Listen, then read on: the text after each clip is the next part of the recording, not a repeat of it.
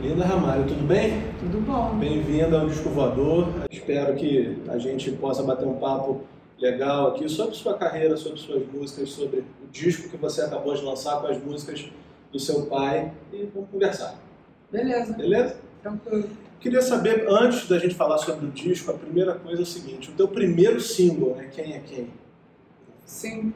Me fala um pouquinho sobre ele, como é que, como é que surgiu, como é que... Então, é uma música que fala sobre uma festa de eletrônico que eu fui Ah, em Botafogo. Ah. Por isso que quando eu falo a Clarice não entendia nada, é sobre a Clarice Falcão, porque Aham. ela tava nessa festa e eu fui Sim. muito doida. Eu cheguei assim, ah, Clarice Falcão, eu te adoro, não sei o quê. Eu enchi um pouco o saco dela, coitada. Aí eu resolvi botar na música e o clipe foi gravado na Fosfobox. sim. Era Legal. boate clássica lá de Copacabana. Foi mó barato gravar esse clipe, adorei. Gravei com pa- parceria com. A letra eu escrevi com Maurício Kian e com Paulo Pestana Júnior. Hum. E o DJ que fez o instrumental se chama Fábio ACM. Por que que é CM? É, é o sobrenome dele. Ah, é? Eu sei que o Seis Cordeiro e acho que é de Moraes, o A, não lembro agora. Esse Araújo, não sei, alguma coisa assim. Eu fico me perguntando o seguinte, você sendo filha do Zé Ramalho, foi difícil fugir da música? Cara, não por ser filha dele, mas é algo natural meu, assim, tipo, desde criança eu sempre gostei muito de moda e de música, né? Tem foto minha criança já pegando em violão, né, a gente cantando junto, mas eu também gostava muito de desenhar roupa, gostava de pegar roupa e customizar. Aí primeiro eu fiz faculdade de design de moda, aí isso aqui não deu muito certo, assim, né? Sabe como é, né? A gente tranca mais matérias de vez em quando, Acontece. repete, por favor. Aconteceu comigo também. É, é, sabe como é, né? Chega uma hora que chega uma carta É. pra sua mãe, né? Sugerindo você mudar de curso, né? Aí, Acontece. é, pois é. Aí eu virei pra minha mãe e falei, você quer saber algo que eu vou querer fazer questão de ser melhor em tudo? É algo a ver com música. Isso. Aí eu fui estudar artes cênicas, na PUC mesmo, onde eu já estava fazendo design de moda. Passei para artes cênicas e foi isso, me encontrei lá. Me encontrei lá e me formei em 2020. Início da pandemia, eu me formei online. Muita gente tem um certo, um certo, uma certa questão assim com esse negócio de abandonar a faculdade. Você vê, eu sou formado em engenharia de computação e estou aqui. É mesmo? É, tem nada a ver com o que eu me formei. Mas assim, eu acho que a gente tem que seguir o nosso caminho, né? O meu pai rolou isso, que ele estudava medicina, né? É, Aí ele percebeu, que nem eu, que talvez ele não deve ter recebido uma cartinha, É. mas ele percebeu que o lance dele era música. E ainda bem, né? Ele teria sido um péssimo médico e... e o Brasil certamente não seria o mesmo. Porra, seria um. Ele mesmo fala que ele seria um péssimo médico e seria mesmo. É, eu imagino, imagino Zé Ramalho, doutor Zé Ramalho. Doutor Ramalho, né, cara? Doutor Ramalho.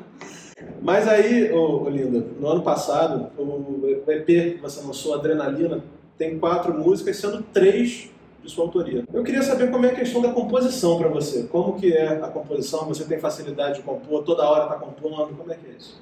Eu componho muito quando eu tô no rolê com meus amigos. É. Tipo com a Clarice Falcão, assim? Aham, aham. Pô, às vezes tô bebendo, aí no meio de uma conversa alguém lança uma frase que não tem nada demais, mas aí baixa um negócio assim chamado cachaça, que eu e falo aí, tô tão doida que eu achei essa frase maneira, eu vou anotar. Aí eu anoto no celular, depois eu transcrevo pro, pro caderno, aí eu vou meio que rimando, vou vendo quais que combinam e tal, vou pensando no tema, mas geralmente tem alguma frase que é o ponto de partida pra eu compor. Tem um exemplo assim clássico que tem acontecido que você se lembra assim de cara que possa contar? Pô, quem é quem foi assim. Que é uma amiga minha, a gente, é, a gente postou uma foto, assim, no story, que ela tava bebendo cerveja eu tava bebendo uma coca. Aí ela escreveu quem é quem. Eu falei, isso aí é servir como música. Aí acabou virando, gente. Você tava na cerveja. Eu tava na coca, nesse, nesse dia eu tava na coca. Tava tomando antibiótico, não podia, beber- não podia beber cerveja, né? Me fala que essa é a pergunta mais óbvia do- da entrevista. Ah. De onde veio a ideia de gravar a música do seu pai no seu disco novo? Pô, cara, então, na verdade, a primeira vez que eu gravei uma música do meu pai foi em 2018, que ele relançou o Avohai, é, edição especial 40 anos, onde tinha só intérpretes cantando as músicas dele, e obviamente eu fui uma delas, né? E aí eu já fiz uma versão rock de Voa Voa, e também já gravei com o Robertinho de Recife. Aí corta a cena, tá lá na pandemia, eu fazendo aula de violão online, com o meu baixista, inclusive, o João Guilherme. E aí a gente foi tirar Garoto de Aluguel. Me deu vontade de tirar uma música de quatro acordes e tal, como eu falo, eu arranho no violão, né? Eu foco mais na performance, né? Enfim, voltando. Aí ele estava me ensinando sobre o campo harmônico das músicas.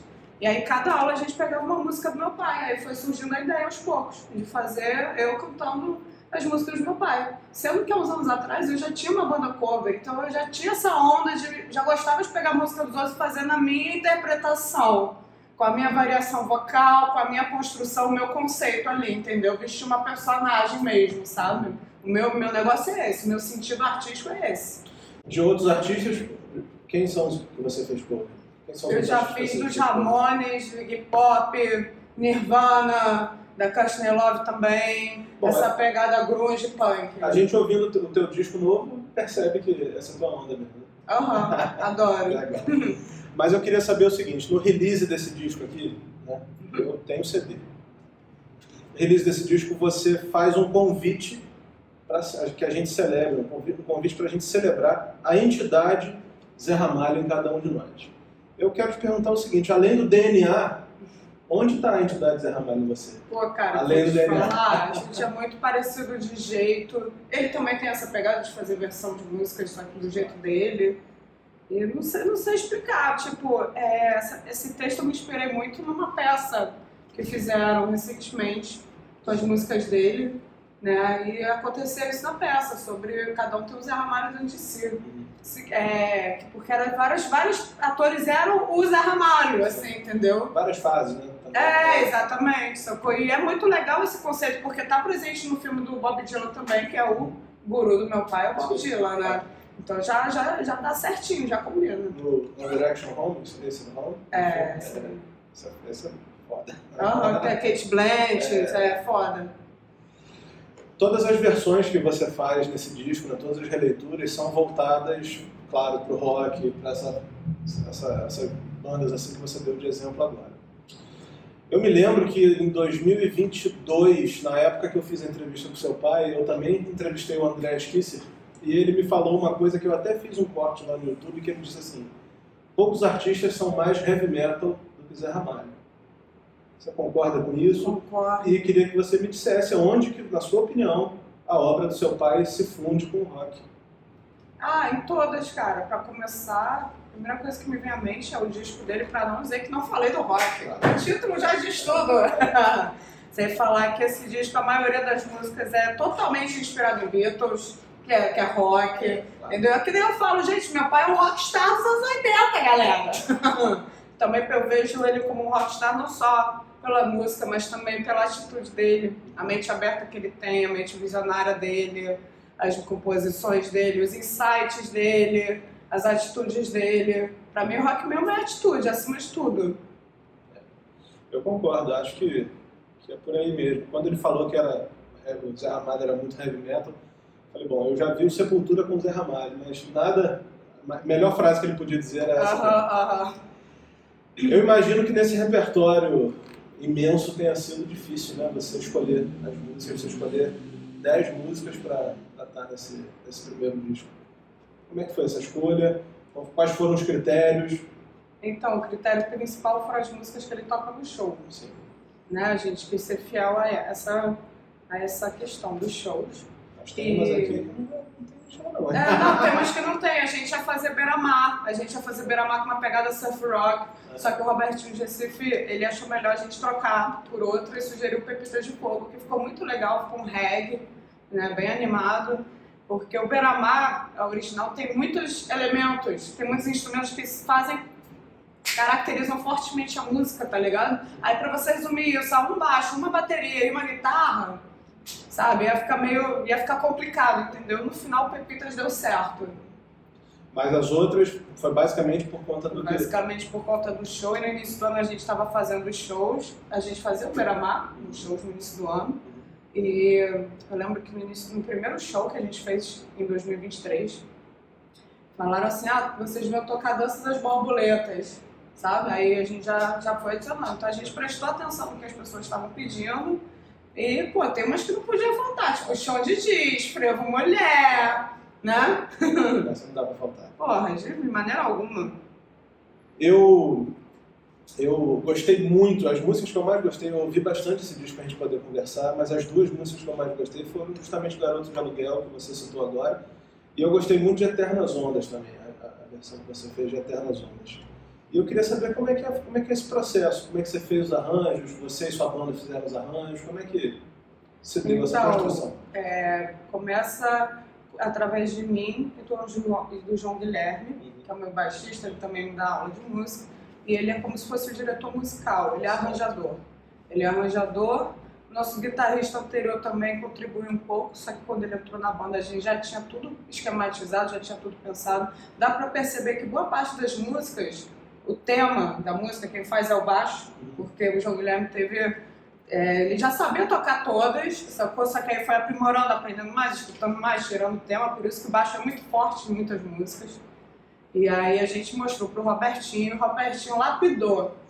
Lapidou cada uma, fez algumas mudanças necessárias até chegar nesse produto final, que é o Linda Ramalho, canta Zé Ramalho. Tem muitas músicas também, as gravações originais que eu me refiro, que são puxadas assim pelo baixo também. Eu me lembro de algumas que tocadas pelo Chico Julien, não é isso? O baixista que tocou, acho que no Avohai, tocou no... Chico acho- Guedes, talvez. Pode ser. Era o antigo baixista É, no dele. início, super início, né? Aham, era um dos mais antigos É. da banda. Eu cheguei a conversar com ele, tentei marcar uma entrevista, mas não rolou. Mas eu acho que é isso mesmo. as- muitas músicas do seu pai, do início, também tem uma- um baixo muito sim. marcante. É, né? minha mãe fala, minha mãe e meu pai falam que o João Guilherme é meu Chico Guedes.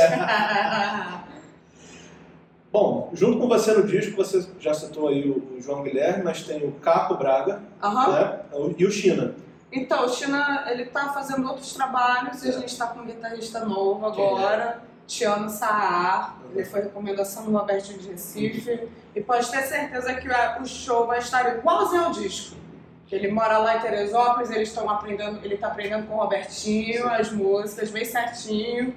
E ele já sabe metade das músicas, já tirou praticamente tudo. Agora falta só praticar. Só pra- Saber ele sabe, só falta praticar e ele está praticando neste exato momento, inclusive. Eu, eu acho uma coisa muito interessante, ah, uma, uma característica muito interessante de discos que homenageiam determinados compositores é o fato do intérprete não se pautar exclusivamente pelos mega sucessos. No teu caso, você tem o Pepitas de Fogo, né, que é uma banda, uma banda, uma música que a Flor de Cactus gravou, né? Eu não sabia. É, antes do seu pai. Eu não sabia. é. Então eu queria saber justamente por que você escolheu essa música. Foi sugestão do Robertinho. É. Eu acho que é, no, não sei se é uma antologia acústica, enfim. é, eu sei que o Robertinho regravou essa música com meu pai há uns anos atrás. A gente fala uns anos, parece que é uns É. dois anos, mas é mais, né? 20 e poucos. É, por aí. Tem lá no Spotify. Não sabia não que foi É. caras que A gravação original dessa música Mas é de reggae também? Não. Não. Ah, tá. A gravação original do Flor de Cactus. Eu fiquei pensando, caramba, poxa, pegaram justamente um super lado B, assim, eu achei demais. Foi achei ideia do Robertinho, pô. Sabe Puta das escolha, né? Então, a gente trocou o Beira-Mar por essa lado B, né, que é o Pepitas de É. Fogo. Achei demais, achei Mas- muito legal mesmo. Eu acho que é uma escolha óbvia, certeira, e ninguém melhor do que ele, ninguém melhor do que o Robertinho de Recife para produzir esse disco. E eu vou te perguntar, você já falou várias vezes sobre ele, o motivo da escolha, mas eu acho que ninguém tem mais propriedade para tratar da música do Zé Ramalho do que ele. pra Trabalhar na Exatamente. música do Zé Ramalho do que ele. Exatamente, ele já trabalhou com milhares de artistas, milhares de músicas do meu pai para vários gêneros diferentes. Ele é a pessoa que melhor entende Zé Ramalho musicalmente, é Robertinho de Recife. Não é à toa que meu pai trabalha com ele até hoje e eles são muito próximos, eu conheço ele desde criança. Ele diz que eu sou como uma filha para ele, ele é tipo como um segundo pai para mim também. E isso foi muito importante para manter nossa comunicação boa, porque imagina, se, se eu tivesse feito esse disco com outro produtor, além do resultado não ter ficado tão incrível como ficou, né? Robertinho de Recife produzindo, não é pouca coisa, meu parceiro.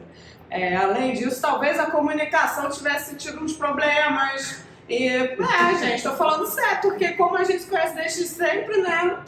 Sacou? Tipo, dizem que produtores são mais cabeça dura, entendeu? Ai, gente. ele. Eu acho o diferencial do Robertinho de Recife é que ele entra na mente do artista. Ele perguntou para mim minhas referências de gravação, discos que eu gosto de ouvir, das artistas que eu gosto, que eu sou fã.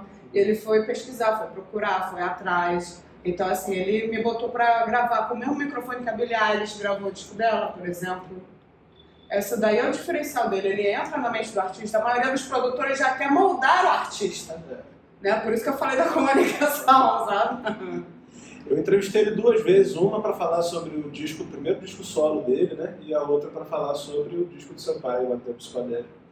E eu achei exatamente o que você está falando. Ele é um cara que é, meio que envolve a pessoa assim quando ele está conversando, né? Você vai prestando atenção, vai ficando meio enfeitiçado quando ele vê ele já falou meia hora. É, é, é.